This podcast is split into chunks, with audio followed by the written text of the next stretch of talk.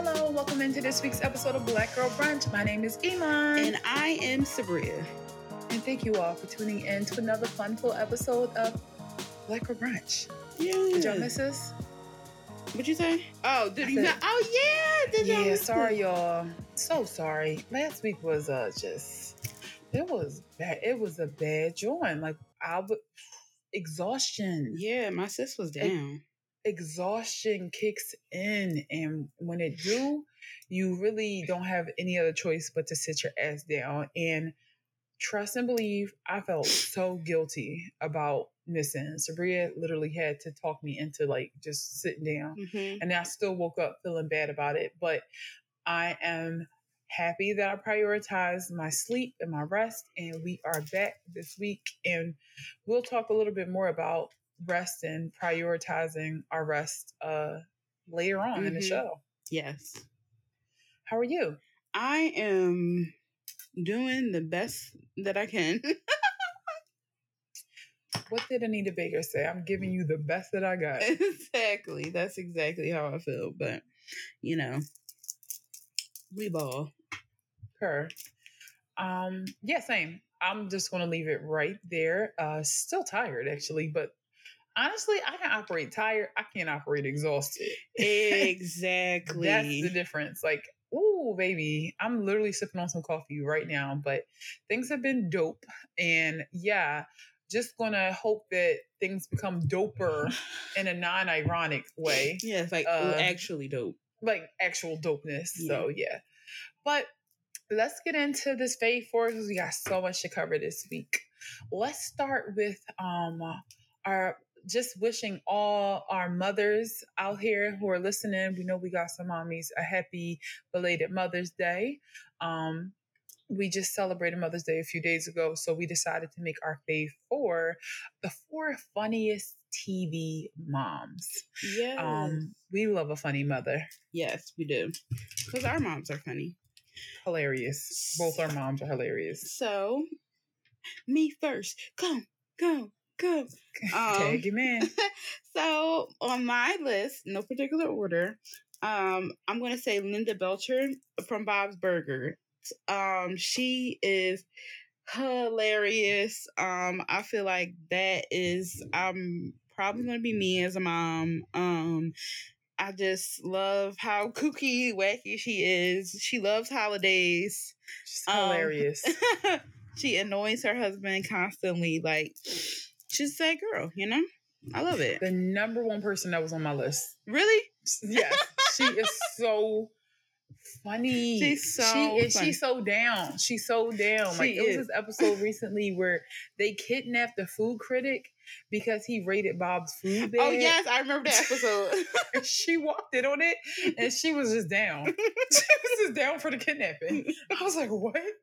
oh yeah, because that's it's on Disney Plus, right? Bob's Burgers. Well, we I was watching it over the weekend in DC, like just getting ready, and I was getting so distracted by like how funny people were because they when the family kept walking in one by one to see that Bob had kidnapped somebody. What's the youngest one's name? Louise. Oh, yeah. hmm Louise was like, hell yeah. That's a funny ass show. That show is so funny, funny. as hell. I'm sorry, Iman, but the second one, she probably on your list too. Let me see. I'm so sorry. All right, I'm all right. I'm not gonna say. No, no, go ahead. Go ahead. Just, mhm. I'm, I'm gonna switch know. it. okay. Okay, so I'm gonna say um Peg Bundy. Everybody knows that I love Peg Bundy, married with children. Um she is just very like everything that a woman should not be. And honestly, that's one of my favorite qualities in a woman. She does not cook, she doesn't clean, she sits around the house, just looks fabulous and smokes all day. Spends money. It just spends spends- all the money. just adds to her husband's stress and it's just like she do nothing around the house. nothing at all. And she loves TV. And I feel like when I was a kid, I loved that about her. Like she just she unapologetically loves TV. Um so yeah, I just so yeah, that's an, another TV mom that I just think is so hilarious and like iconic. Um the next one is Lois from Malcolm Middle.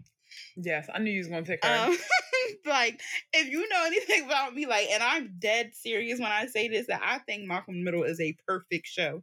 And I say this because I recently rewatched the every episode, like from start to finish.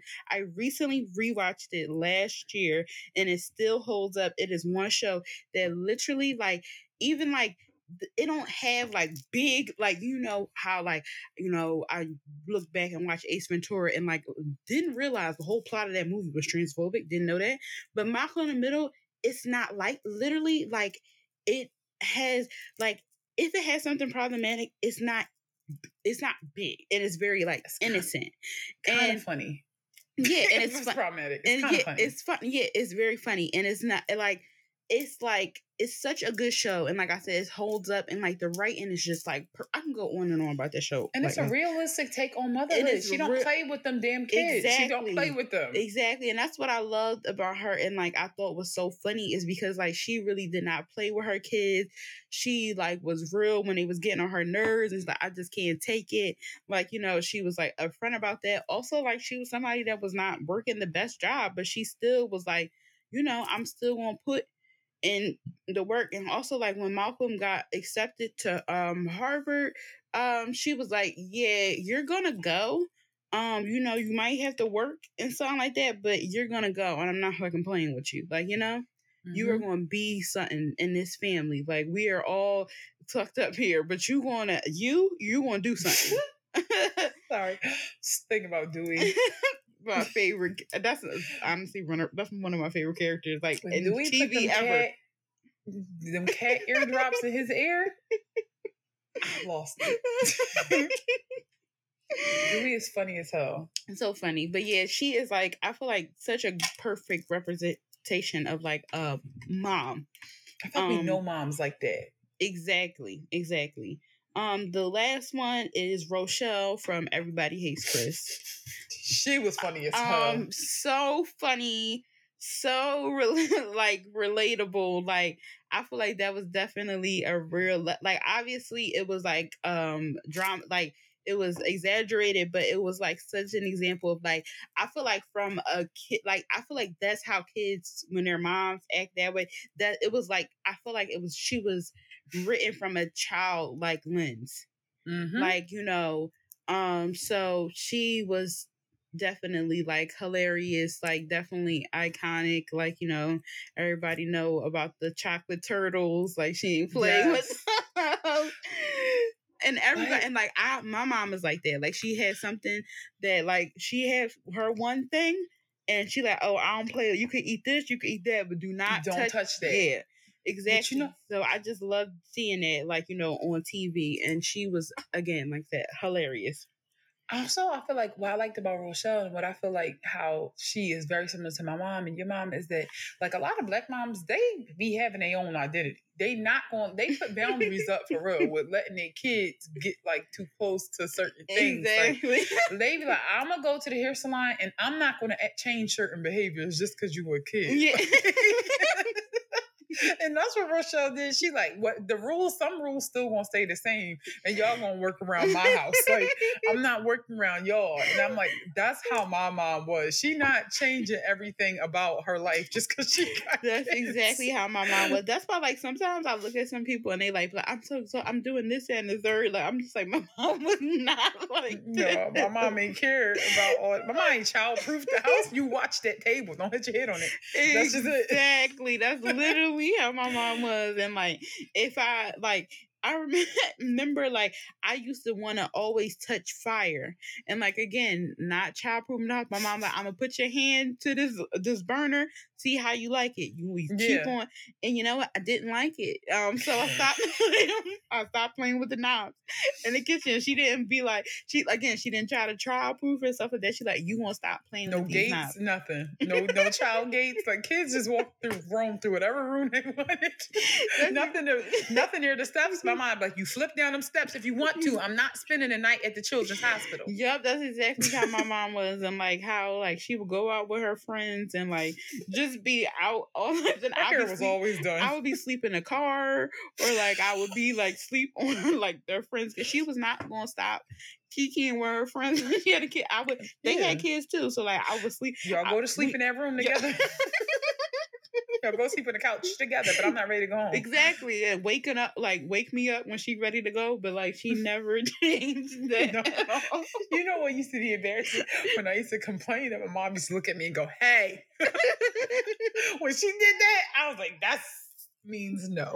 I never said nothing because like I was having fun too, and like I was a kid that I never wanted to stop the fun, so I was just having I was having so much fun, um, and I would end up going to sleep in a car because like when I got sleepy, I wanted everything to end. You still some like things it. don't change. Some Yeah. things don't change. but no, I love Rochelle for that reason. Yeah, same. It that's just so funny because it's just like that's so unapologetic, like me and a mom. It's like you know I'm not gonna, I'm still me at the end of the day. I just had kids. Exactly. Mm-hmm. Oh wait, that was your four? yeah, that's my four. What the hell? Each time I'm always waiting for another option. I don't know why. I be getting too into it. All right. so number one for me is Jay from My Wife and Kids. I about thought she was so freaking funny. Her and Michael together, They was very funny. they were so. I feel like when we talk about TV couple or couple goals, like it's always Jay and Michael for me because their love wasn't rocky. It was just very solid and very funny, and they always had each other's back, and they both like were successful. Like money just wasn't a problem during that show. But my favorite thing is how Jay used to be dancing and like getting real animated because like Tisha Campbell is hilarious. She's she hilarious. in She's funny on purpose and unintentionally. and unintentionally. like she, her and um Tichina Arnold's recently hosted the Soul Train Awards, and that shit was so funny. They were so animated. I'm like, yo, this me and Sabria. This is really us.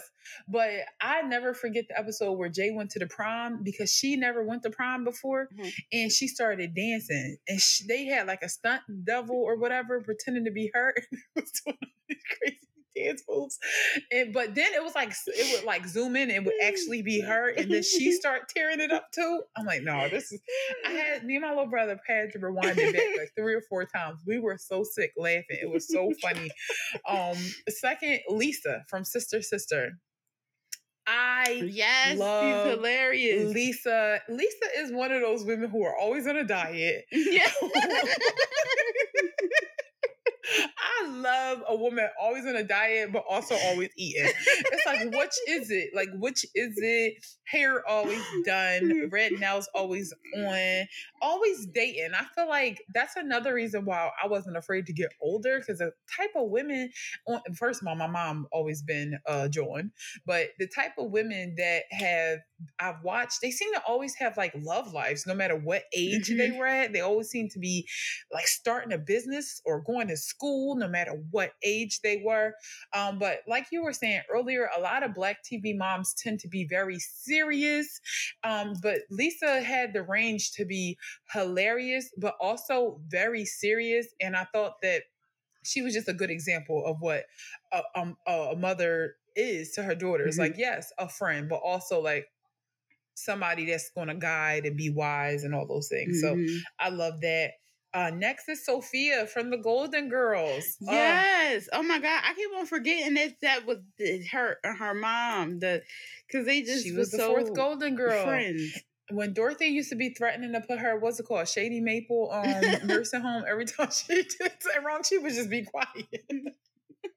it was an episode where they was dog sitting and she lost the dog, so then she went to the dog store to get like another one. It was she was always up to some shenanigans. She would She get married was. without permission, but oh my god, I know it's supposed to be funny, but I always get emotional during the last episode or when Dorothy got married and like so Sophia was like getting like wiped a tear from her eye, and I was like, okay. I'm about to lose it.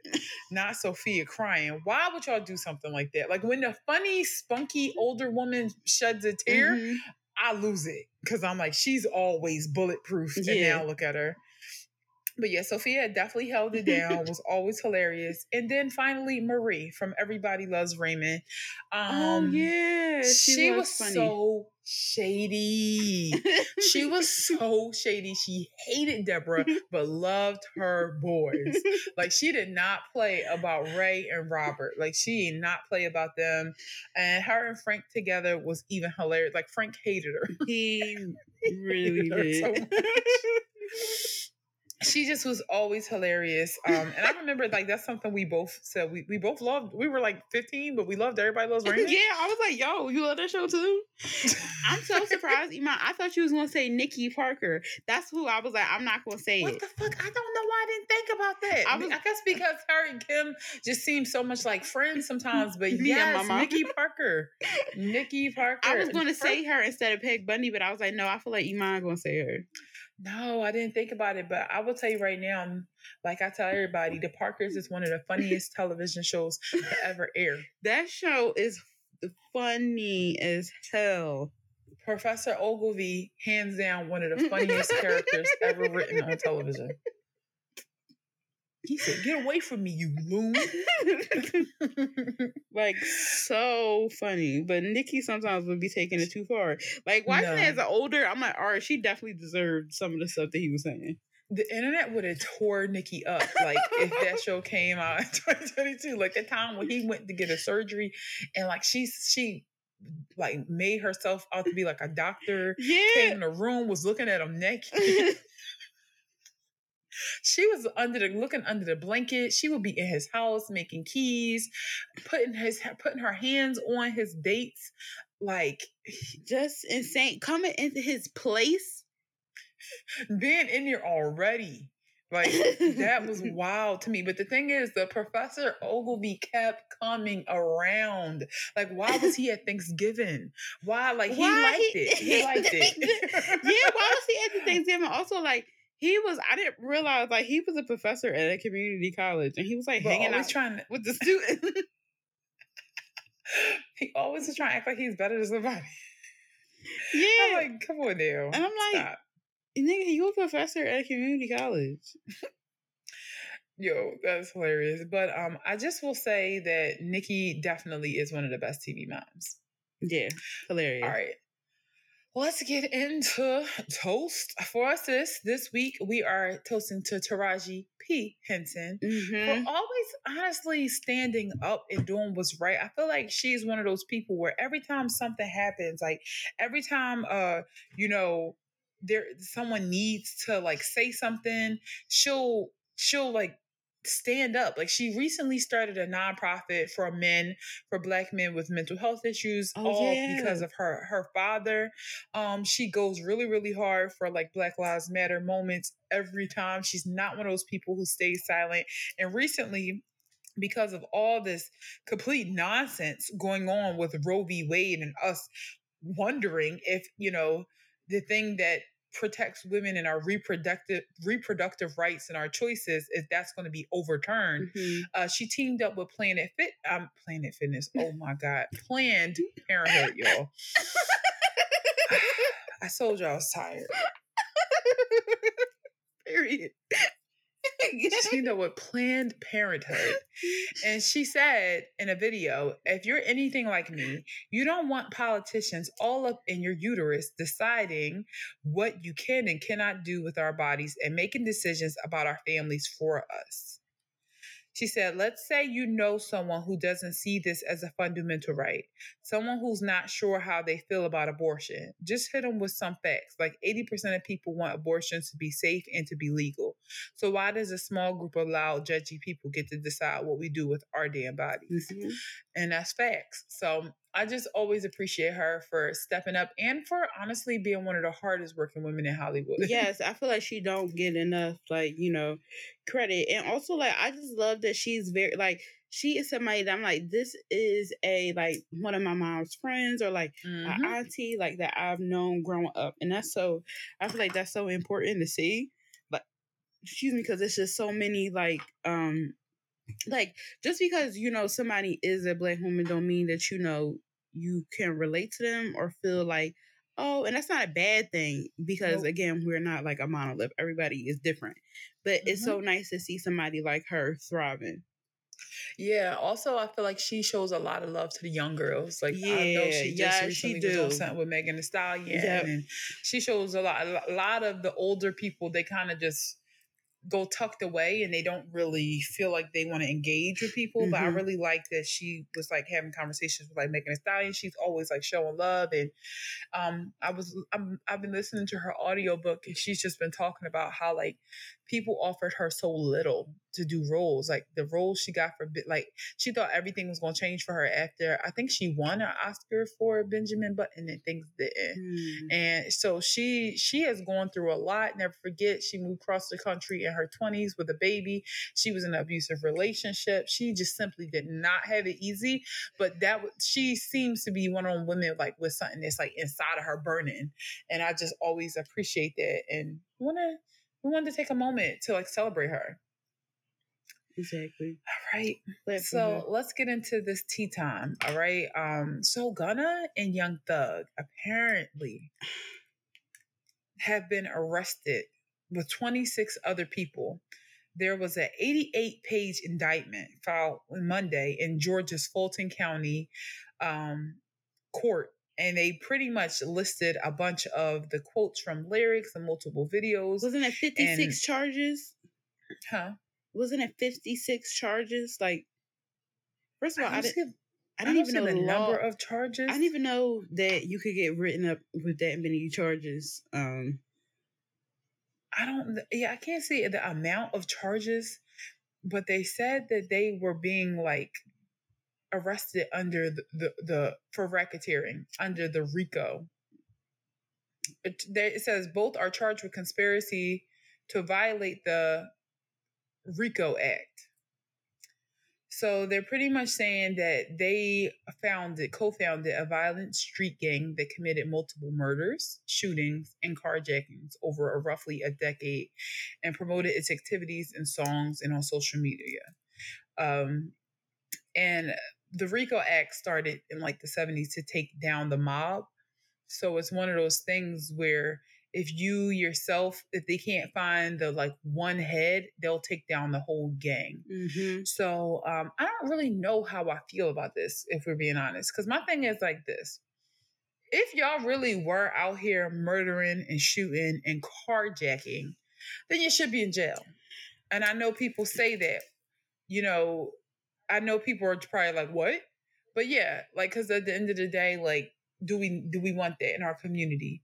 But but with that being said, you can't believe the reports all the time mm-hmm. because sometimes people just want to pin things on rappers mm-hmm. and they can mm-hmm. use their music, which could easily be considered just like, oh, this is no different from a violent Marvel movie. This is no different from a, a violent film. It's art. It's it's something I'm created. I'm telling a story but oftentimes they use the lyrics and they try to create things so you don't know if what they're alleging is actually the truth. Yeah, because I'm trying to think like in my mind, I'm like, when do these niggas had a time to shoot people? Also, like, if I got shot by Young Thug, I'm gonna say, oh my god, Young Thug shot me. Like, like I don't get it. Like, or like uh, like I don't know everybody that's in YSL, but like I feel like if you on that level, like if you really a street, like you know a nigga that's YSL.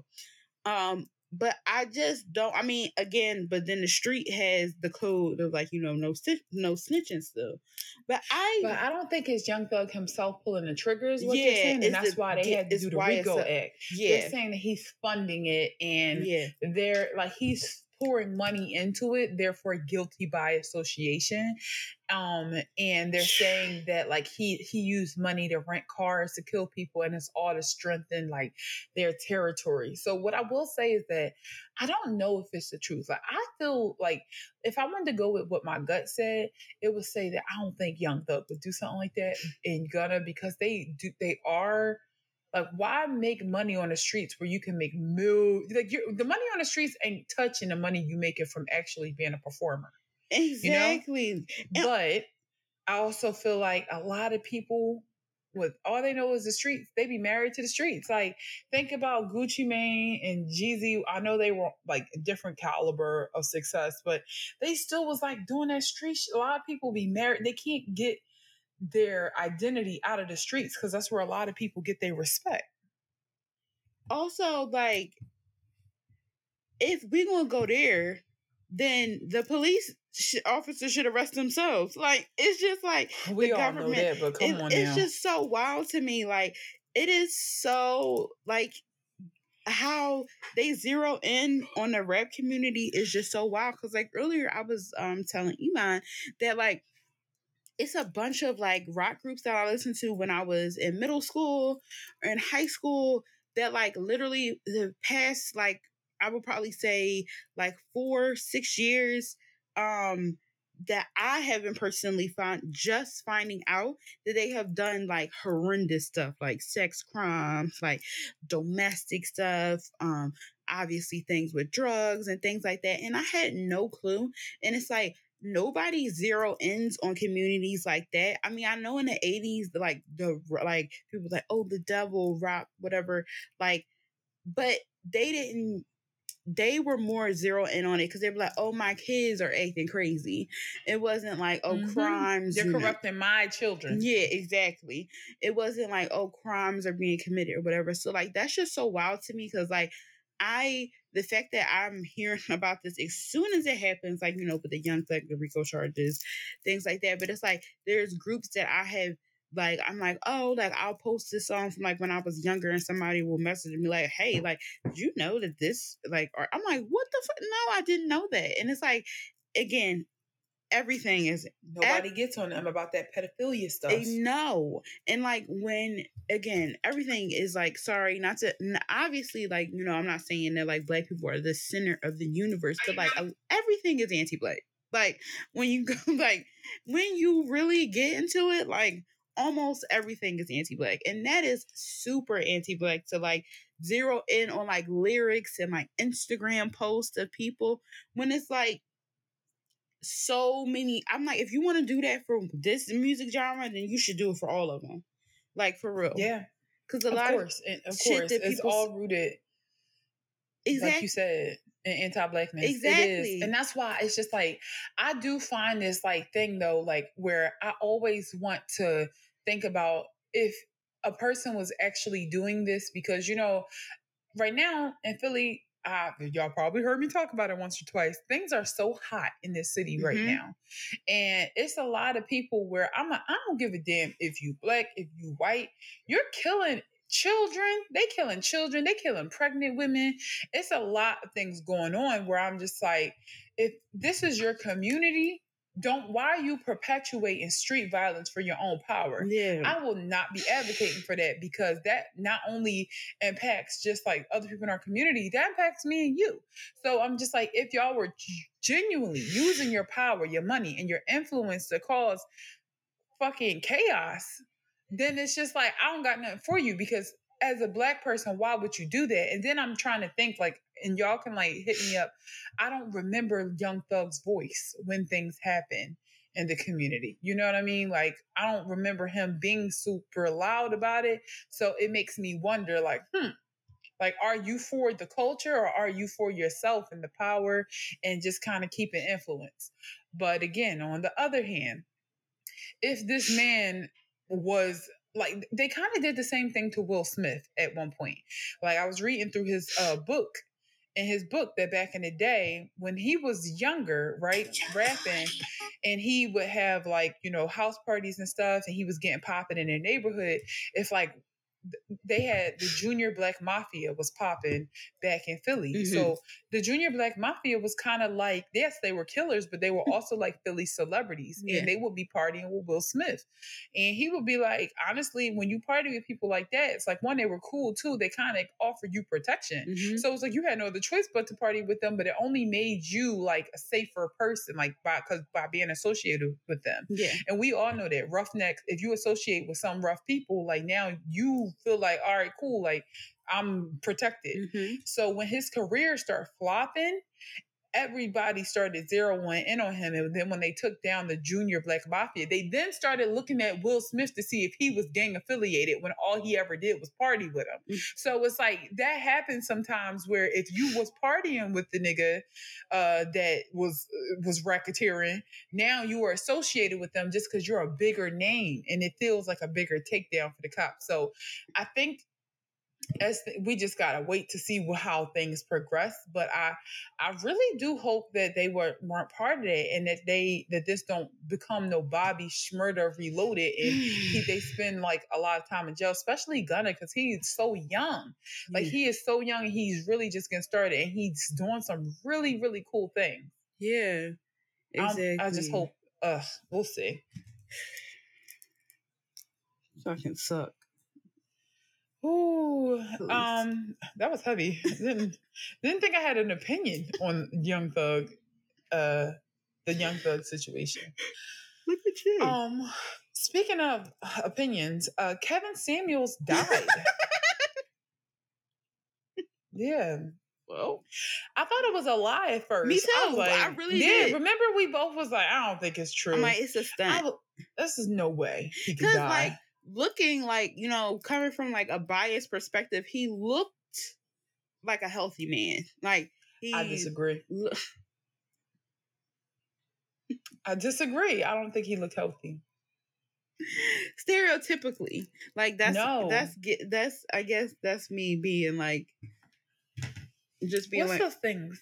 What's those things called where you like? Remember they made one of Tupac, like they would- like when they, they make dead people. Yeah, he looked like a hologram to me. I said, "What's those things called?" But he always looked like a hologram to me. I never felt like he was real the entire time. yeah and also like as he passed like videos coming out him saying stuff it became scary because like the one that tripped me out was him talking about how originally he wanted to how he was talking about women like that he wanted to do that for men. But he said men don't listen. Like they don't want to take accountability.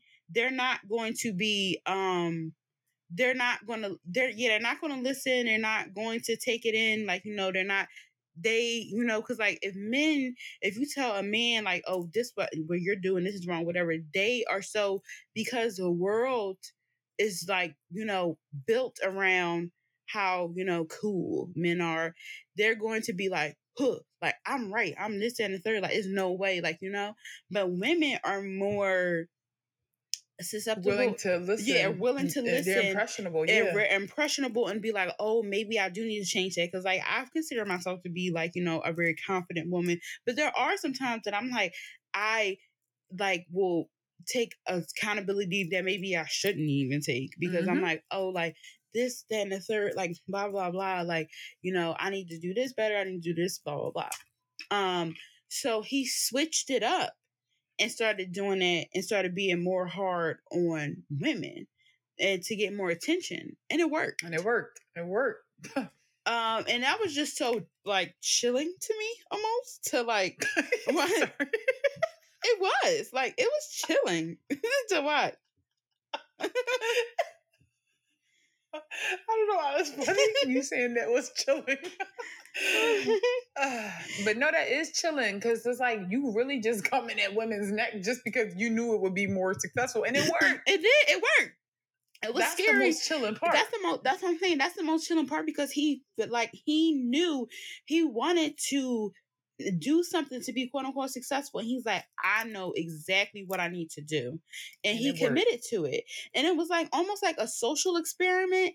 And then he died. And like I feel like that's so like creepy because like a part of me still was like he's here somewhere, but he'll come back as somebody else. Um. Also, like it was just astonishing to me These Uh, words. Because I'm just flabbergasted. Um, it was astonishing to me how uh, these weird niggas was coming out the woodworks. Th- literally, when I tell y'all, everybody that was like, and I'm sorry, me and Iman are two full believers of this. If you want to be respected when you pass, act right when you here. when you alive. And it's true. And I feel like every religion besides Christianity believes it. Um, and it's true. Like, I mean, correct me if I'm wrong. I'm not sure if that's true, but I feel like, I mean, no matter what, I just feel like that's true because, like, That's true for me. It don't matter it's- it's what very- other religion yeah, says. it, To be exactly. honest, It's very true for me too. and, and Because you like, don't I- become angelic just because you leave here. You don't. No. Now, what I will say is, I personally am not a person who will make fun of someone for dying because I don't feel like I feel like death is one of those things where it's just like I'm gonna be quiet because we all can die at any moment. Yeah. Like it's like we all can. Good people die before their time every single day. Death is not a punishment yes. for being bad. I mean, I wish it was, but it simply isn't. it's just not. Uh, but um, maybe next lifetime. But the thing is, with I don't say nothing about death. Like I feel like I've always been taught that that was almost like cardinal sin yeah. to like wish death or to be happy about death or something like that. So it's not that I'm ever happy if someone dies as much as I'm indifferent about them dying. Yeah. You know what I mean? Like that's unrealistic to expect people to care that other folks. First of all, when there are people dying every single day mm-hmm. and I can't even be expected to feel bad for every human being that passes away every day, mm-hmm why on earth would I feel bad about somebody who disrespected black women as a living? Like, why would I care? Yeah, like you know? he literally flipped his career and said, I'm trying to make a bag, so let me bash these black bitches. But you and, know what's crazy to me? I'm sorry, go ahead. What was you saying? Oh no, that's what that's where I was I was done. Oh, I'm well, not to me. It's like, all right, yes, there are these men who are worshiping Kevin Samuels, and I don't feel like we. This is a space to even dedicate energy to them because we all know. Like every time I looked at a picture of them, I'm like, this why you don't get no bitches. They was arguing with bad bitches that whole day. I'm like, instead you arguing over a man that's not even your father. Like, it was bad. It was nobody but bad bitches getting their jokes off, and I'm not and even being biased.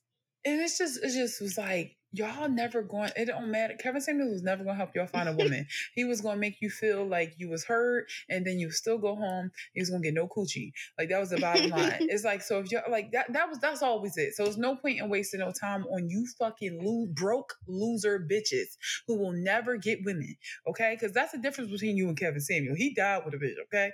He died with a woman. You can't say the same. That's it. He wasn't married but, but really, he definitely had a bitch. he he died he died next to a woman. So it's just like, look, that but what I will say is what really blows me, and I never say that, but what really blows me is the women who would constantly call in and ask a man that you how I, am not asking Kevin Samuels nothing. Yeah, because I would not ask him nothing. I would I don't not know if he paid nothing. them. Like I don't know if it was like a setup like type thing. Like like he's like, okay, you call in and we do this. Like if it was like that or like, like a Mari situation. Mm, yeah, like a part of me believes is that, and a part of me believe that because some like again the infamous, you know, one of my favorite tweets. I I do not support all women. Some of you bitches are very dumb. And like a part of me believes what Iman was just saying that like that some will definitely call in and be like, you know, like they have a humiliation kink or something. But I really thought um about that like maybe some women are being paid but i also have, was looking on twitter and i saw a lot of like women like y'all should not be wishing death on nobody. He wasn't that bad or i learned a lot from him. I learned accountability from him. I seen it i seen it okay? With my own two eyes also like how we wishing that it already happened like yeah like it's not i didn't do anything. I was at home when he passed away watching TV so, with my mom. So it was like I couldn't have done it. And I'm but the thing is like there really were people women out here being like he he helped me a lot. It's like any all the people that were saying he helped. Sorry, I'm thinking about that one tweet when the guy said Kevin Samuels helped me start dressing better, and he had this wrinkled ass lin- linen blazer, and everybody was like, "Really? How you dressed like before?" That was the most iconic.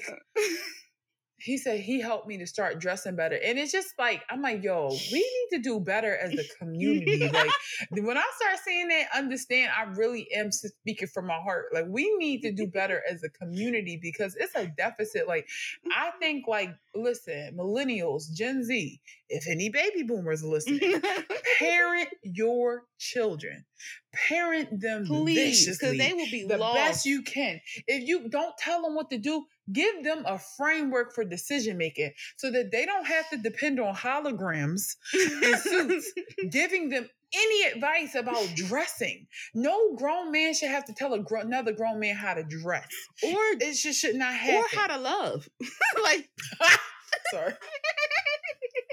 They said, "Teach me how to mm-hmm. love, show me a way." Like that is so like it's okay, to ask everybody it's like you know like my relation like well you know like stuff like that. It's like yeah, me and my boyfriend don't agree on this or whatever blah blah blah. But you are literally asking a how to how Yeah. to like interact with a human being like or and also you're not even like you're not even sticking you don't even know like you know some things that i accept Iman don't accept but you are going to a man and being like should i accept this because he don't accept it you think you shouldn't accept it like that's weird to me Yeah, and it's just like I, I do feel like there are um there are some times where you do need advice outside of your parents or outside of the people you know. We all need that. yeah But somebody teaching you how to dress? Huh? Like, Like, you didn't say now. like it was my style i muse or something teaching you That's fucking sick. yeah So yeah, um, I don't know. The rumor has it. I don't know if this is true, but you sent it to me. Rumor has it that he actually passed away um with less than one thousand dollars in his account, yeah and the family was thinking about starting a GoFundMe. Now, I honestly have a hard time believing that, but I also don't. I mean, it's not the most unbelievable thing in the world. I just feel like he just did a partnership with Future. You know, yeah and that's he just yeah he just did a promo with Future. like I don't know if he was you know buying stuff that quick, but like yeah, that's kind of or the check didn't clear yet, but but no for real. But- Media Takeout reported it though, so take it with a grain of salt. Yeah, because that's very wild if that's very true. And also, like, somebody is ashamed at my big age. I mean, I'm not, I won't say my big age because, like, the internet, the lies of the internet are getting more grandiose. So it's just like, you have to be, I'm always learning, like, every day, like, Same. the extent of which people lie. yeah, um, and it's and the extent of which debt is. Debt is no matter how much money you make. If you got more debt, then Exactly, because maybe he paid off debt with that kind of stuff, and um, you know, again, like it's not anybody's job to show their L's, like you know, online or whatever like that. But it's just like, if you, if this man like was like, I'm going to to make my career fruitful, I'm going to bash women, then like I, he could, what else he gonna lie about, you know? So it's just Yeah. like that to me that is very scary to be able to like nobody believes their own lies like men do and that really freaks me out because i like feel like especially as a woman and as a black woman i have like i guess trained myself to be so self-aware even so self-aware to the point where sometimes i don't i get so super critical of myself where i don't even do what i want to do um which is not there has to be a balance there but some men are just not critical at all where they can just keep on being delusional um to a point where they become the delusion damn. um so like they really dream it and they Yeah. become it um and that like to a point like that kind of scares me because it's like when those lies get uncovered when they don't be able when they're not able to become that delusion like kevin samuels did um also realizing he was 56 he was almost 60 years old that makes things very that makes things very very very like i don't even know what to say Like that one tweet said. um, sorry about y'all, daddy. Sorry about y'all's daddy. And people was so mad about that one tweet. I'm sorry about y'all's daddy. she said sorry She said sorry. Um, all right. So let's get into this. I know love will make you do some crazy things, but god damn. So, all right. I don't even know where to start. There was a woman named Vicky White. She's a PO. Alabama Alabama County Jail. Need I go need I say more? this story takes place in Alabama. But uh Vicky was a PO and she was planning to retire. You know, she had a lot saved up and she met um Casey White, who, by the way, was in jail for killing a woman um who they say was patriotic, sweet, and never forgot birthdays. Let's just put that out there. Mm. So Vicky decided to start an ongoing relationship with Casey and help him break loose from prison. And the thing is, they actually kind of got away with it for a few days. But when um they got when they got caught up, Vicky said hell no and she offed herself. She killed herself and they got into a car crash. But the thing is, inside of the car, there was cash, guns, and wigs. And apparently the the guy, Casey, was fully intended on having a shootout with the cops. So it was a 12 day manhunt. Casey, the original killer, is back in jail, and Vicky, the woman who was a PO, had a good job, almost retired. They she was found shot in the head. Now people don't actually know if she actually killed herself or if the guy killed her because at the end of the day, he was a murderer who had threatened so many people while he was even in prison. His ex girlfriend, his ex girlfriend's sister, saying if he ever got out of prison, he was gonna kill her. Can you imagine the fucking fright of those women? Like, imagine somebody killing you, and you like, at least he in jail, and then he get he escapes. That is so frightening. Also, like, I just want to know what happens to because this happens to uh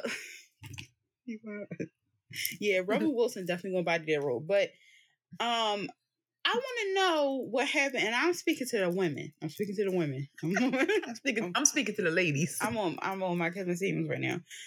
what goes on? Because this happens a lot with women who are COs. What goes? Oh, sorry, I said PO. I bet. In your mind, uh, that's yeah, that's a parole officer. Uh, what? Go, I know what you meant. Um, what goes on in their minds that they think that they will have a fruitful relationship with somebody that they, you know, had to police. One, two, also is very weird because again, also I mean, there's a power dynamic. But then it's crazy because it's a power that again, going back to men being a boy, it's a power dynamic because you the CO, you the CO, you tell this person what to do, but yet they're telling you what to do. Uh, it's that need for attention. Exactly. And you had 90k like 90k saved up that was not allegedly so- allegedly yeah that's what i've read like that's not your salary allegedly you had 90k saved up in 2022 i feel like that's not that's a good that's something good to have saved up. And, and cash. And cash. And then that you is, get your little social security and you live in Alabama. Then you live in Alabama. You're rich, okay? At this mm-hmm. point. You throw it all away for this man. And also he harmed he's in jail because he he killed his not killed. He killed a woman. Yeah, he killed, he a killed woman. Yeah, he's yeah. in jail. He's in jail for capital murder. He's in jail for capital murder. Killed a woman. What makes you think anything is going to be fruitful? One, two, do you even care? Like, are you just like, you just, the thing is, when I have a moment, sometimes I cry, you know, mm-hmm. uh, that's me having a moment, or I might, you know, unfortunately take a attitude, I'll get an attitude with somebody close to me talking. Some people have moments and they do shit like this. Yeah. And I just don't, no matter how much true crime and stuff, like, I've watched because I've seen the reason why I'm saying this because I've seen other true crime stories where this yep. has been the the the storyline. And yep. I just don't understand it. Like what do you gain from this? Like what what like and that's why like you know not to get you know not to get too spiritual but like this is and i said this earlier to iman this is why i always literally pray to protect my mind because mm-hmm. that is just like you're it's just not it don't i just don't understand i really don't no, that's so that's such facts. Um, and I think that like I don't know if you've ever seen. Have you watched Clickbait yet? I haven't watched it yet. I think I okay. start no, sorry, it was a the cats thing. No, I didn't start watching that clickbait. That's a documentary. Okay, is it a documentary? It's not a documentary. It's a it's a series. It was really good. But what I will say is, I'm so happy that people are starting to catch and catch on to this certain type of woman who is very lonely.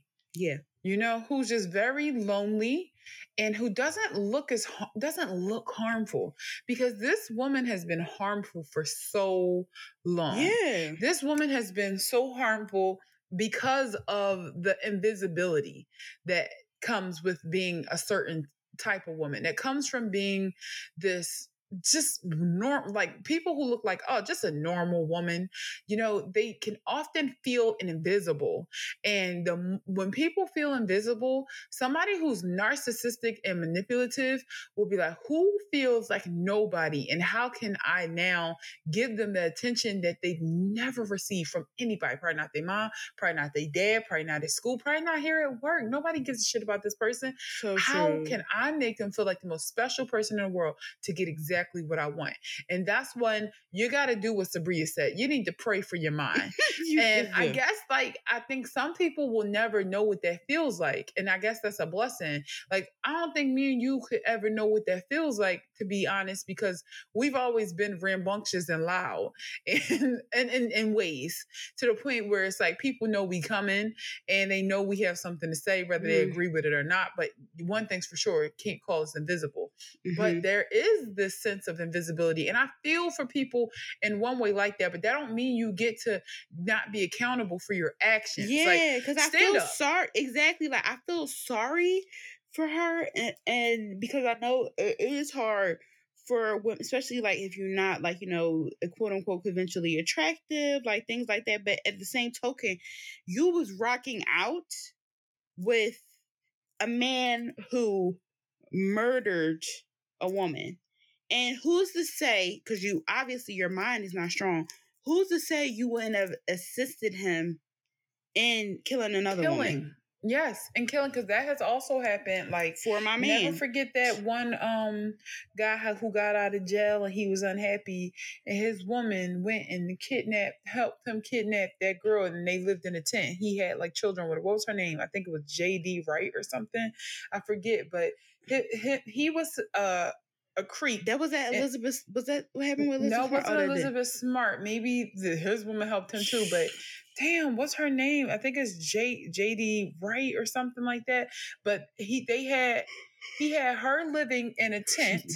then he this is so sick. Trigger warning. He fathered two children with her, and guess what? Got guess who cracked the case?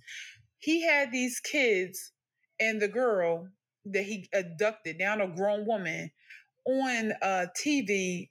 I mean, on a college campus, trying to like promote some religion he was uh, getting into.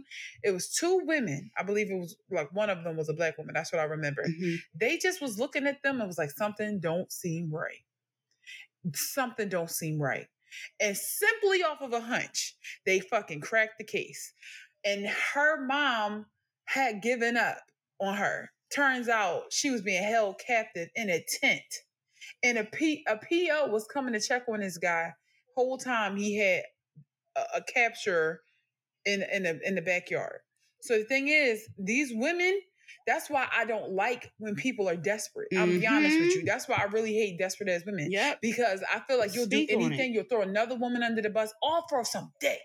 And realize your power. Realize your power out here. You don't have women, we don't have to do this. Exactly. We don't have to do this. We run shit. Just Mhm. gotta you gotta know it first. Exactly. You have to know it first. We are the creators. And listen, this is going for all women. All right. This is really one for all women. Mhm. Know your power out here. Exactly. Know what you control out here. You don't have to, if you don't know your power, best believe somebody gonna bend it and they gonna have you doing all types of crazy shit that they could not do for themselves if Mhm. they didn't have you. Exactly. So it's just like I hate desperate women for this reason. They're very dangerous. And Mhm. it's not just a pride thing, it's a safety thing. They will put themselves and other people in danger just to have some damn companionship. Stand up. Exactly, because out of all the criminals in there, that's the one that you linked with. The one who, Yeah, not the literally- thief. yeah, not the thief, you know, maybe somebody who did a little arson, you know, Yeah. um, you know, maybe somebody selling a little weed. You wanted, you would fell for the man who killed, who's in there for capital murder and killed, not just killing anybody, he killed a woman. So yeah, it like that, like you know, it's when people get, you can't trust when people are too desperate because they will do anything. anything. Like that's what anything. that being desperate is. Like you will do anything, and that is definitely a safety risk. Yeah, for everybody. Sure. Yeah. So again, I feel like if people will start thinking of things like that, then they'll stop start stop feeling so sorry and stop writing damn think pieces on like you know how it's hard to be a woman and stuff like that like yes i know it is very hard and stuff like that but you have to think that these you have to sometimes look at some people as a flight risk and they and they are like y'all can go and write y'all think pieces and think everybody is made out of marshmallows and butterflies but sometimes the sometimes people are under the the the guise of like they are like they got it's something under there and it's not yeah it's not good she got it's she, a surprise. Said, you it was her open? last day of work. She got her man and she hit the fucking road. exactly. and she busted him out of prison, right? She bust she broke she broke so many protocols. Exactly. She because he was supposed to go somewhere and it's always supposed to be at least two officers. She said, Yeah, um fuck that. I'm gonna take him by myself. And everybody started being like, yo, she not answering the phone. She said she had an appointment, and they were "Oh, this bitch broke loose with with a cap with a capital murderer." Again, you couldn't you couldn't break loose the man with the DUI. you had to break. Um, I don't. If I find out that you are a murderer, don't even play with me like that. Yeah. Don't play with me like that. Yeah, I don't even be one of the niggas if they don't like, you know, take care of their kids. So mm-hmm. Mm-hmm. If you if you are harmful to other people, I'm supposed to believe that you don't have it in you to get mad and kill me. Like, but then again, this also speaks to the fact it's like, what's the vetting system when you just bring people in to be like CEOs? Like, I will say in Philly, it's a like in certain areas, I feel like it's real hard to become a CEO. like, I know I know some CEOs, and they are some of the like really smart, like strict people so it's just weird to to think about like somebody uh, but it happens all the time. It happens all the time. Like they're so super impressionable with, with men and women and i'm quite sure i don't even want to know what happened in women's prisons. I do not want to know Hell what happens. no. Yeah no. oh lord have mercy. Vicky vicky vicky. Well i mean in a way the weirdest thing about it is now she did and he gonna go back to jail uh to live out his life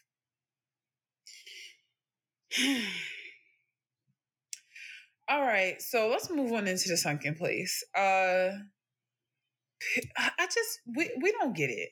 Why is it that there's always this like racist backlash every time like a character a character in a film or a show doesn't look like what what people thought they were going to look like. It happened with Hunger Games when Amandla played the, took on the role of Rue. Although if you read the damn book, the way they describe Rue, it's not hard to believe that she's a black girl and that everybody from that district is black, you know? And the author said it's okay. Like, yes, this is what who I intended Rue to look like. So and they did it last year with Halle. Halle, yeah, playing Ariel. They're talking about some she's supposed that don't make sense because Ariel's supposed to be Dutch. Who gives a fuck? First of Let's all, Ariel is a damn man- mermaid. And l- let's start there. Second, when Brandy was Cinderella, it was a classic. It performed so well. Exactly. So Child, social doing. media was around that time. I don't know what that would have looked like. they would have been like who and also like I don't because I know also Keke Palmer played Cinderella on Broadway, but I don't remember like I just remember people being happy about it. But that's when I was I didn't maybe people were upset about that. I don't know. I've honestly I really don't know either. pretty sure people probably were upset about it. So we because that's just how they are. And like this is like this is hurtful all around and like the little girl has such a she's a Oh, we didn't talk about what it is. Yeah. Oh, sorry. It's oh yeah, yeah, yeah. Percy Jackson. Yeah, so with Percy Jackson, um, the author Rick Riordan is defending the casting of Leah Jeffries as Annabeth Chase in Disney Plus's upcoming series adaptation. So a black little girl was cast as a character that people assumed would be um, non-black, and people are going crazy about it. So um, Brick himself had to jump in to defend her by saying that Leah brings so much energy and enthusiasm to this role, so much of Annabeth's strength. She will be a role model for a new generation of girls who will see in her the kind of hero they want to be Bullying and harassing a child online is inexcusable inexcusably wrong. As strong as Leah is, as much as we have discussed the potential for this kind of reaction, the negative comments she have received online are out of line. They need to stop now. Period. You are judging her appropriateness for their role solely and exclusively on how she looks. She's a black girl playing someone who was described in the book as white. Friends, that is racism. Anyone could be a hero. If you don't get that, if you're still upset about the casting of this marvelous trio, then it doesn't matter how many times you have read the book. You didn't learn anything from them. Mm. Oh, he, he ate them. I know that's a fuck right, Rick. Rick said bitches, and that's on par. he cleared them. He really cleared them nerdy bitches. He said, Y'all ain't learned shit. I know that's right. Woo! And that's on Percy. yeah, like it's just so crazy to me, like how people because there has been billions of times where there have been character like for instance, I read holes. Um Stanley, the okay. man who played by Shia LaBeouf, he was yes. supposed to be fat. That mm-hmm. was the mm-hmm. whole point in the book. He was a he's supposed to be fat. He's supposed to be a chubby little boy. It's Rick cleared him. I, I saw him earlier, and that's why it's funny because I did not think he was gonna say something like that. He really, and I loved it. Mm. But he was supposed to be fat, and when I like, and I, that was like, I guess, I mean, I wouldn't say that was my Percy Jackson, but the, that was like a, a book, mm-hmm. like a, a, a adaptation. Yeah, that came out when I was like a kid, and I just was like, oh, like he not fat. He being played by Shia LaBeouf. Okay, like I just, I was like, oh, mm-hmm. like I wanted him to be fat, but I just like, oh, he just being played by Shia LaBeouf. And then I saw the movie, and I was like, cool, and it like, was great. It was a great movie. Um, moved on. This is so crazy what they're doing. Like it's constant. It's a constant thing. And like as somebody who like I hate being like, well, I'm a nerd, but like as somebody who like, for instance, like I'm supposed to be going to Comic Con, like as somebody who's like into things where there's like fandoms and stuff like that, it is very mm-hmm. disheartening and it makes me feel unsafe. Yeah. It makes me feel unsafe because, like, for instance, like, I want to, I mean, the person I plan on cosplaying is a black person. Thank God. oh, thank God. thank God. I want to. But it's like, I'm thinking about like going to conventions and like sometimes, you know, there's a, um, there's press there and they'll take pictures say I'm cosplaying as a character from the, my favorite character in Tekken is Nina Williams, and somebody taking a picture. Oh, just look at this girl cosplaying as Nina Williams. Next thing you know, I'm being called a fucking nigger, like because Nina Williams is Russian, and I'm just like, what the hell? Like this kind of stuff is so crazy. But I'm like, no, and nobody say nothing when sweaty ass white people be trying to dress like Harajuku and they look a fucking mess. And that's Japanese fashion.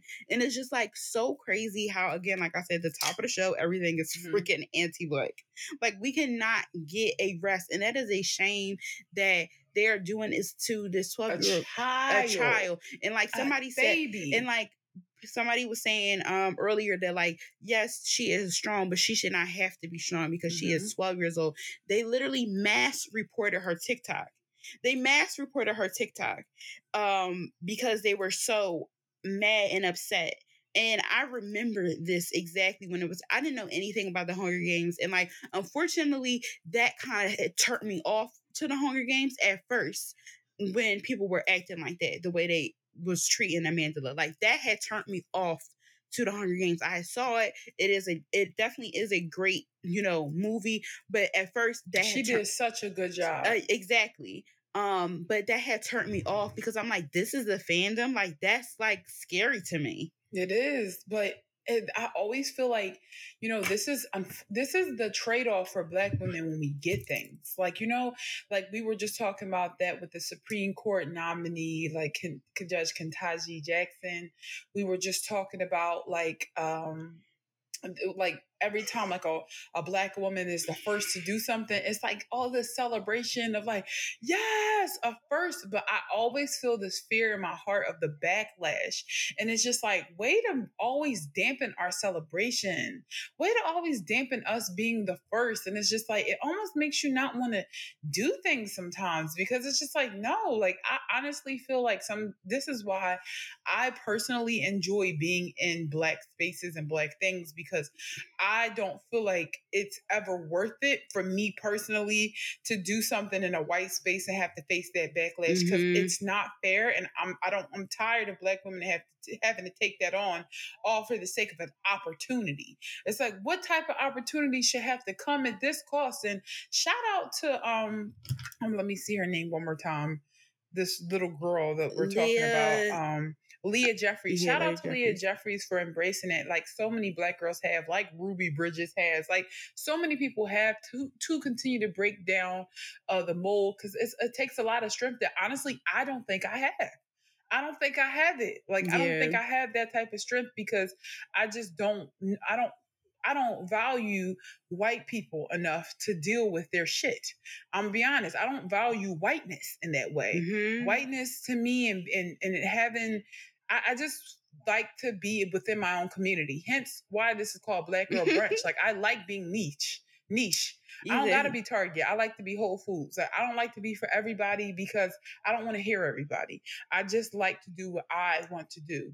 But I still do understand the value in what like Leah is doing and what other people are doing, and even how that benefits me. Mm-hmm. I do get how it benefits all of us when people are brave, but I'm tired of normalizing the fact that a child can get taunted and online for taking a, a, a make believe fucking robe that the author themselves cleared. If that author cleared it, why do you, as a pudgy loser at home, get to say that it's not okay? Why? Exactly. And they do this all the time. Like, and like I said, like they, the, again, they did it for Halle um last year, um, Amandla, and then also like even like casually, um the reason why I brought up the uh, like cosplay thing is because like literally I have seen like literally beautiful black women like cosplaying as certain anime characters and literally they some of them had to delete their posts because the mm. comments will be like this person look like well guess the fuck what? They not a greasy acne faced white girl with blue hair either. So who's yep. really like what what is it? Like you know? What who's really you know who's right here? I know. I know who's wrong. exactly. Because they don't look like y'all either. Because y'all always trying to dress up as pretty Japanese girls and y'all not, y'all don't give that.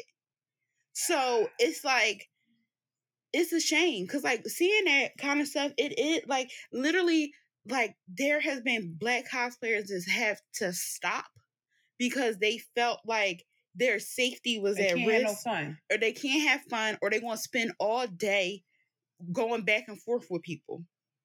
Like that's what some of these people like when they make a post, like they know in their mind and in their heart, I'm gonna spend all day going back and forth with people because this mm-hmm. anime girl is a blonde and has blue eyes. Okay, you this person wearing a blonde wig and blue contacts. They still and they giving what it needs to be gave. Like, and y'all are just mad. Like, it is so it's so sick. Like it it's is, infuriating. It really is. It really so is. Just sending a lot of love to Leah and a lot of hate to the haters, to be honest. Like sending so much pure hatred toward you all. Period. Like I'm not even gonna hold you. Um, so that's it for the sunken place. Let's get into common senses, shall we? Mm-hmm. Um, sorry, I don't know why these notifications are coming. Uh, so let's talk about the soft life, shall we? Please.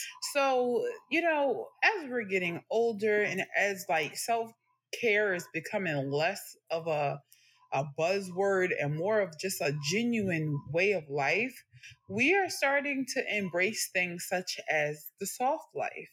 Uh, so, soft life essentially is a life of ease and normalizing that, especially, you know, as Black women, like we, you know, we just learned about Leah Jeffries and how at such a young age mm-hmm. our lives aren't easy.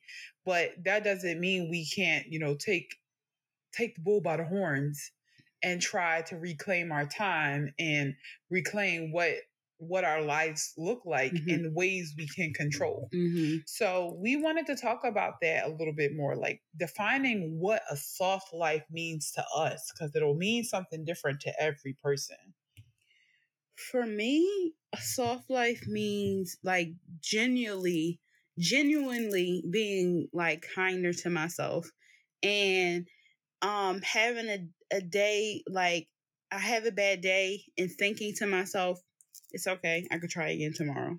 Mm-hmm. And also not letting um, my downfalls define who I am.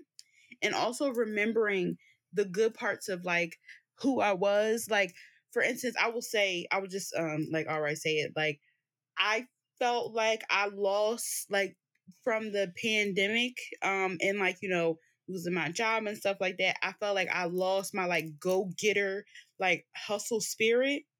And also even previously before that, like when I graduated college, like working so hard and like not, you know, landing a job as soon as I graduated and like not getting like certain opportunities when I like bust my ass. Like, and I kind of like just like I guess like rolled into myself and just like, you know, and it's like taking me year like I feel like I'm still trying to get over it.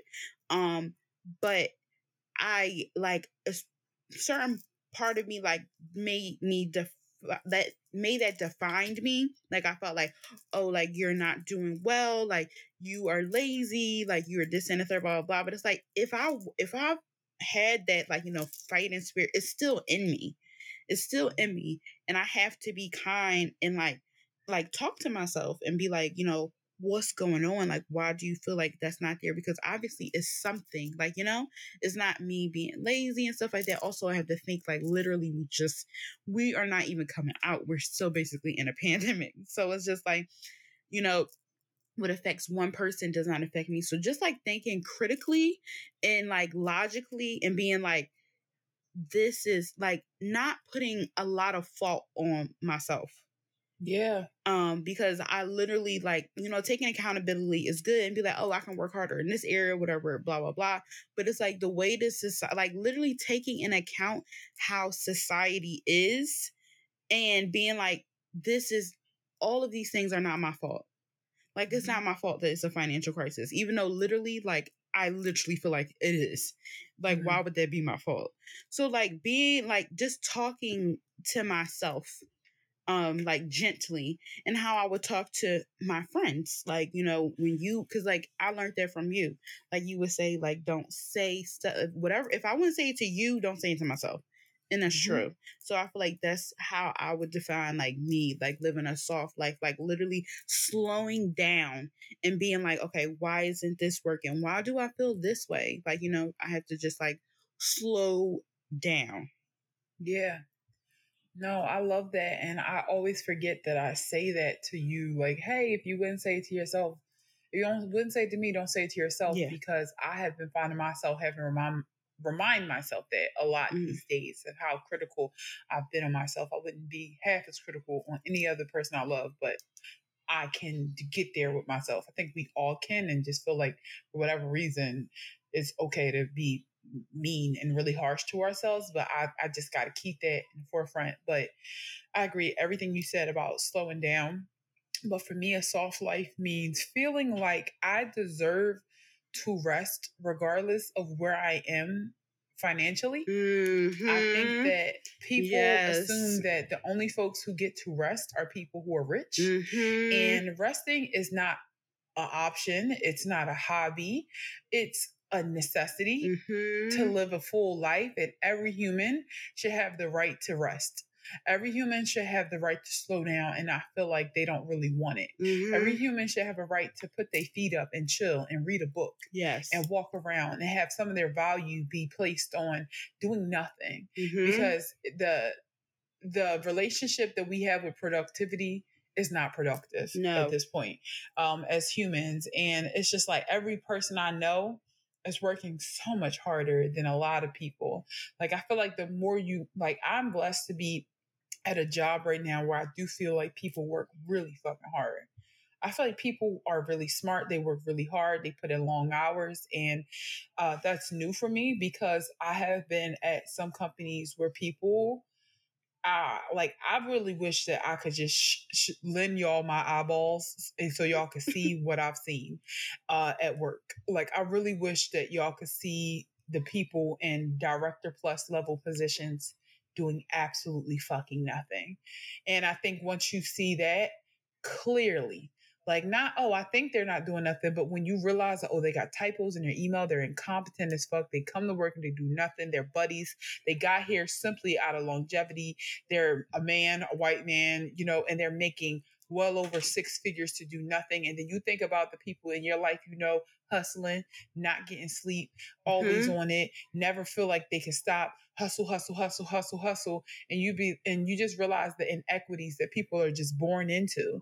Um, I also feel like I have been working with a lot of people who who are based in like uh, Dublin, um, and they always have so much time off. I found out that for them, maternity leave is one year.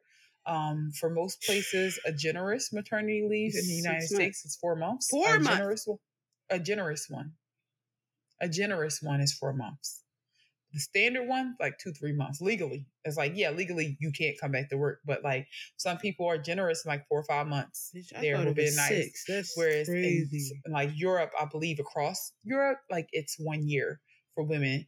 And I've realized the difference in a lot of those coworkers and their mental health. And I just feel like not that things are perfect just other places and I don't want to simply romanticize people because they live in another place, but I want to recognize that I see how rest plays a different role in their lives and it's just something that's kind of built into their society and I want that for our society. I want that to be built in.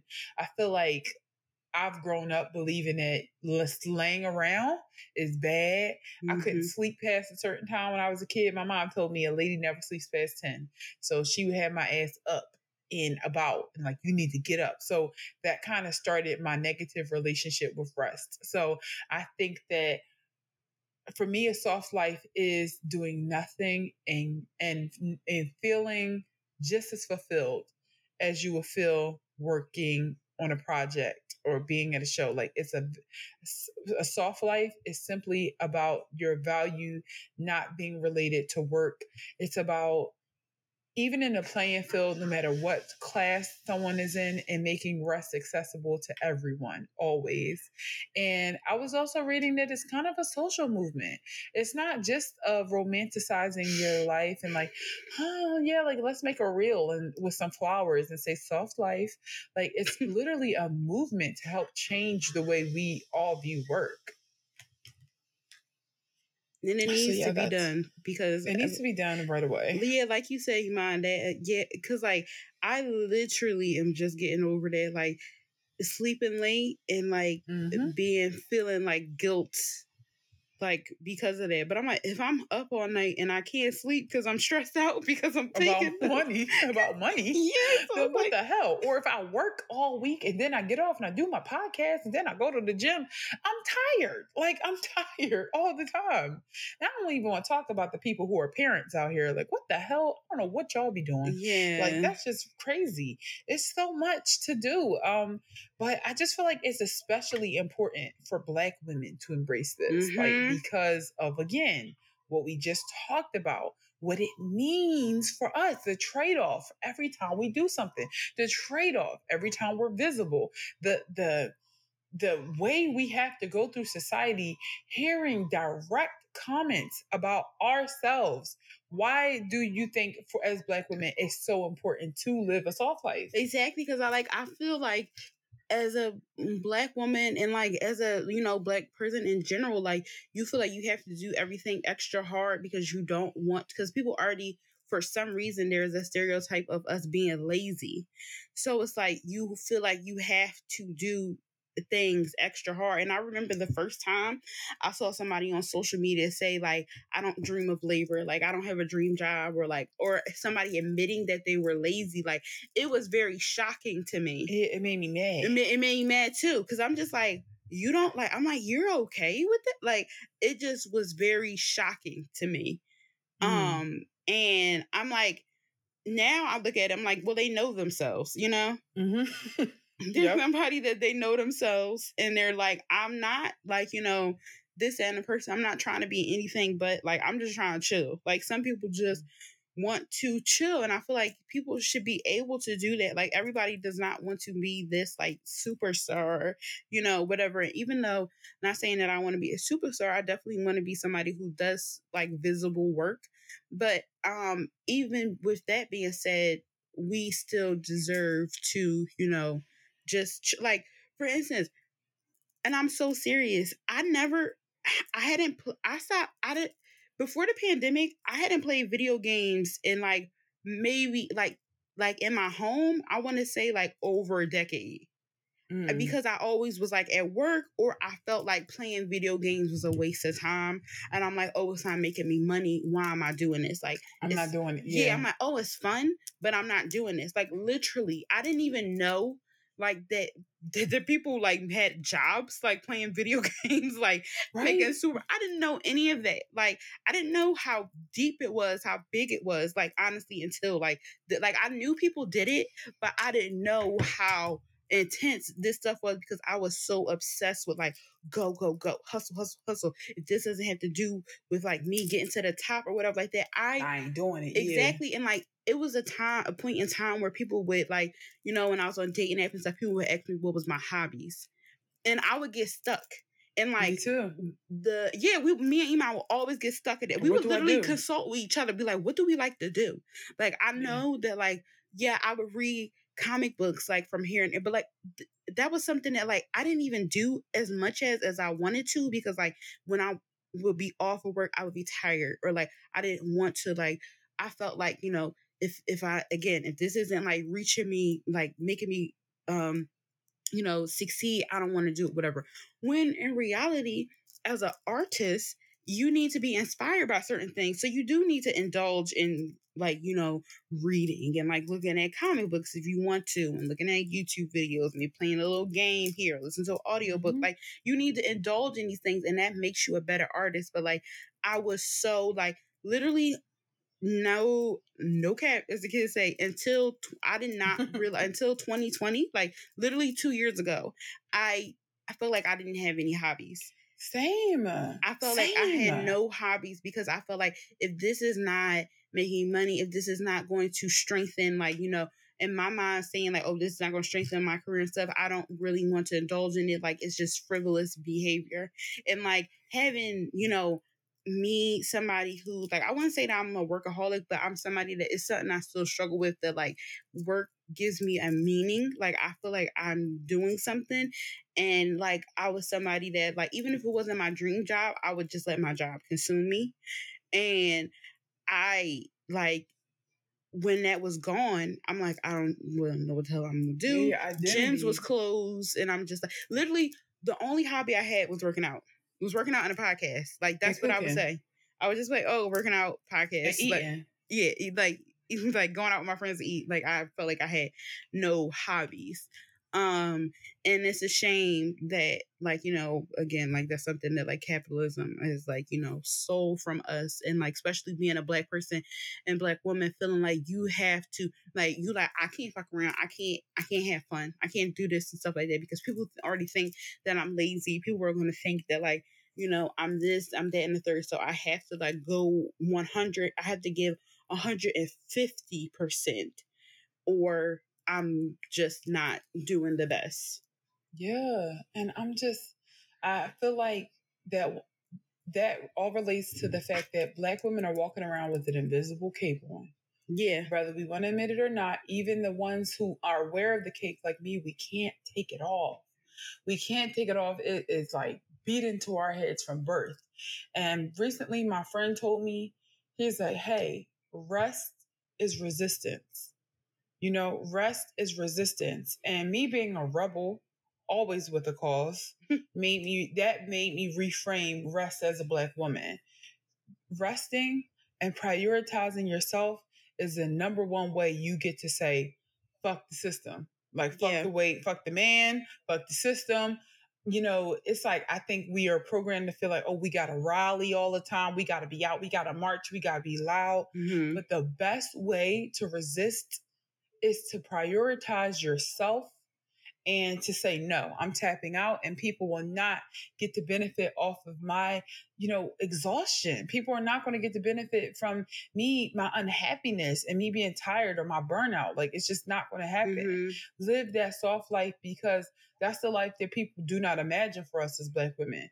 And the thing is, there's not going to be anyone to protect our mental health Mhm. besides maybe each other. Mhm. Um, for real, for real, and maybe a few like you know cool conspirators out here who are really, really. I can honestly say there are. I have seen more people in my life personally who are non-black women who aren't women at all step up for me in this past year. I don't know if it's because of all all that has happened af- after George Floyd, where people maybe might be a little bit more conscious of what black women, black people, but specifically black women, have to go through. I have had a lot of people say, "I'm taking this load off of you," and let them, let them do that. Let people take a load off of you. Listen and let folks help you. Let them take, you know, the weight off. But nobody is really going to be able to help you. So as a black woman, you have to embrace this. As a matter of fact, as a black woman, people want to tell you this. What really blows me is that people will tell you that everything you're saying as a black woman, you're just making up. Yep. It, it's just people, y'all are just so dramatic. What do you, and nobody treats y'all any different. So it's like not only will people not help you, they won't even acknowledge your pain. So Mhm. then it's like, you know what? Just just do you. Live that soft life and prioritize that rest. Rest is resistance. And I think the the final thing is how are we going to prioritize soft lives? Because like even with us saying it, we'll hang up and we'll do something else that will force ourselves into, you know, just being being high, high strung again. So it's like how will we intentionally be prioritizing uh this soft life? Um, for me, again, I have to just continue having these talks with myself. Um, and also like since I know how I am, I need to like, you know, just do little things, like maybe not big things, but just do little things to make myself like feel a bit productive, but also in the same time like nurturing. Like and for me that means like diving into what like I like writing. Like to me, Mhm. that don't feel like a job, but it is essentially what I want to do. So I feel like maybe shift my focus on like what I want to do and what I know that I'm meant to do instead of like focusing zero in on like, you know, what I have to do to survive Mhm. and not feeling like I failed because, you know, I, you know, this job that, you know, I really want because it's a survival job for me. Hasn't called me back.